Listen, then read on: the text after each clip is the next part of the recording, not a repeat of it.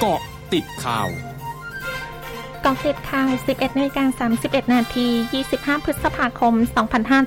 2565 พลเอกประยุทธ์จันโอชา นายกรัฐมนตรี และรัฐมนตรีว่าการกระทรวงกลาโหม เป็นประธานเปิดงานสัมมนาวิชาการระดับชาติ เรื่องความปลอดภัยทางถนนครั้งที่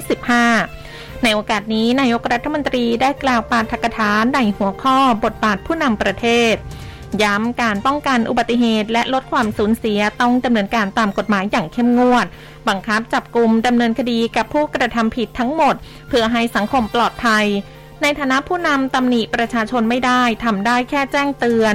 ส่วนเจ้าหน้าที่ต้องช่วยกันเพิ่มความระมัดระวัง และสร้างการรับรู้ให้ประชาชนตระหนักถึงความสำคัญของการขับขี่อย่างปลอดภัย พร้อมระบุอยู่ในตำแหน่งนายกรัฐมนตรีมานาน รู้ปัญหาและวิธีแก้ไข แต่ทำไม่ได้ร้อยเปอร์เซ็นต์เพราะความร่วมมืออย่างไม่เกิด แต่โทษคนอื่นไม่ได้ต้องโทษตัวเองว่ายังทำไม่ได้ ยืนยันยังคงเดินหน้าทำหน้าที่ต่อไปการประชุมสภาผู้แทนราษฎรที่มีนายชวนหลีกภัย ประธานสภาผู้แทนราษฎรทำหน้าที่ประธานในที่ประชุม ได้เปิดโอกาสให้สมาชิกได้หารือถึงปัญหาความเดือดร้อนของประชาชนในพื้นที่ ก่อนเข้าสู่ระเบียบวาระการประชุม โดยนายปดิพัทธ์สันติภาดา สสพิษณุโลกพรรคก้าวไกลกล่าวเรียกร้องให้นายชวนตรวจสอบและทบทวนสโมสรรัฐสภาคลับ ที่พบจากข่าวว่ามีห้องสปาลูวิ่งฟิตเนสซึ่งตนเองคิดว่ารัฐสภาคือสถานที่ทำงานไม่ใช่สถานที่เพื่อ entertain ด้านนายชวนระบุว่ายังไม่ได้ไปดูแต่สอบถามจากเลขาธิการสภาผู้แทนราษฎร ทราบว่าเป็นแบบที่ทำไว้แต่เดิม ทั้งนี้เรื่องดังกล่าวตนเองจะดูให้นายขจิตชัชวานิชย์ปลัดกรุงเทพมหานครเผย สถานบันเทิง ผับบาร์คาราโอเกะ หรือสถานที่อื่นที่มีลักษณะคล้ายกันที่จะเปิดให้บริการในวันที่ 1 มิถุนายนนี้ จะต้องดำเนินการตามมาตรการป้องกันควบคุมโรคโควิด -19 โดยลงทะเบียนและประเมินตนเองผ่านแพลตฟอร์มไทย Stop COVID 2 Plus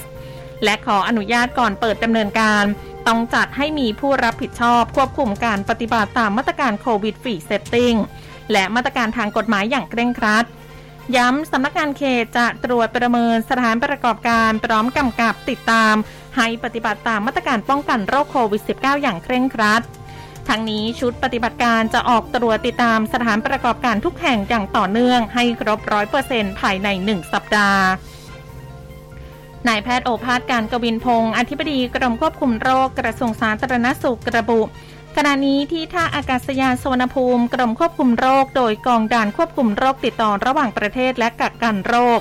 เริ่มให้บริการคัดกรองโรคฝีดาดลิงสำหรับผู้ที่เดินทางเข้าประเทศ ผ่านระบบ Thailand Pass ซึ่งจะช่วยให้ตรวจจับกลุ่มเสี่ยงได้รวดเร็วขึ้น และป้องกันการแพร่ระบาดในประเทศ หลังพบการระบาดในหลายประเทศ และสามารถติดต่อจากคนสู่คนได้ โดยจะเน้นติดตามเฝ้าระวังผู้ที่เดินทางมาจากประเทศที่มีความเสี่ยงสูง ซึ่งการคัดกรองจะดูว่ามีไข้ตั้งแต่ 38 องศาเซลเซียสรวมกับอาการอื่นนอกจากนี้จะแจกบัตรเตือนสุขภาพเป็น QR code ให้ผู้ที่มีอาการดังกล่าว สแกนเข้าระบบเพื่อรายงานอาการป่วย สำนักข่าว CNN รายงานการเปิดเผยจากเจ้าหน้าที่ความมั่นคงของรัฐเท็กซัสในสหรัฐ ระบุว่าย่าของนายซัลวาดอร์ รามอส ผู้ก่อเหตุกราดยิงโรงเรียนประถมในเมืองยูวาลดีรัฐเท็กซัส อยู่ระหว่างการเข้ารับการรักษาในโรงพยาบาลด้วยอาการบาดเจ็บสาหัส หลังจากถูกนายรามอสยิง ก่อนไปก่อเหตุกราดยิงที่โรงเรียนประถม สำหรับจำนวนผู้เสียชีวิตจากเหตุกราดยิงดังกล่าว ซึ่งเกิดขึ้นวันนี้อยู่ที่ 21 ราย ประกอบด้วยเด็กๆ 19 ราย และผู้ใหญ่ 2 รายขณะที่สำนักข่าวเอพีรายงานว่าเจ้าหน้าที่ตระเวนชายแดนที่อยู่ใกล้เคียงได้เข้าพื้นที่เกิดเหตุในโรงเรียนอย่างรวดเร็ว หลังจากเริ่มเกิดเหตุ และยิงผู้ก่อเหตุเสียชีวิต ช่วงนาคืบหน้าข่าวอาเซียนค่ะ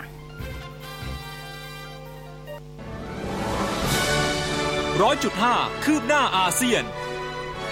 รัฐบาลบรูไนประกาศวันนี้สถานการณ์ระบาดของโรคโควิด -19 ในบรูไนที่เข้าสู่สถานการณ์โรคประจำถิ่นระยะต้นจะสิ้นสุดในวันที่ 31 พฤษภาคมนี้ หลังจากประกาศเข้าสู่ช่วงดังกล่าวตั้งแต่เดือนธันวาคม 2564โดยแนวนโยบายต่างๆ เกี่ยวกับการควบคุมโควิด -19 ที่ได้รับการปรับปรุงใหม่ จะเริ่มใช้ตั้งแต่วันที่ 1 มิถุนายนนี้ เลขาธิการสมาคมผู้เลี้ยงสัตว์ปีขนาดกลางและขนาดเล็กแห่งรัฐยะโฮของมาเลเซียเผยวันนี้คำสั่งห้ามส่งออกไก่ของรัฐบาลมาเลเซียเป็นมาตรการชั่วคราว ที่ใช้แก้ปัญหาไก่ขาดตลาดในมาเลเซีย แต่จะส่งผลกระทบต่อกลุ่มผู้เลี้ยงสัตว์ปีกในอนาคต จากการเสียลูกค้าที่ยาวนานอย่างสิงคโปร์และประเทศอื่นที่จะเข้ามาแทนที่มาเลเซีย ผู้บริหารสำนักงานขนส่งกรุงจาการ์ตาของอินโดนีเซียเผยวันนี้ ทางการกรุงจาการ์ตาวางแผนขยายการใช้นโยบายทะเบียนรถเลขคี่เลขคู่ โดยจะกำหนดใช้บนถนน 25 สายในกรุงจาการ์ตา จากปัจจุบัน 13 สาย เนื่องจากมียานพาหนะเพิ่มขึ้น โดยสัปดาห์แรกของเดือนพฤษภาคม ปริมาณรถเพิ่มขึ้นร้อยละ 6.2 เมื่อเทียบกับช่วงต้นเดือนมีนาคม ทั้งหมดคือกอติดข่าวในช่วงนี้ สุพิชยาถาพันรายงานค่ะ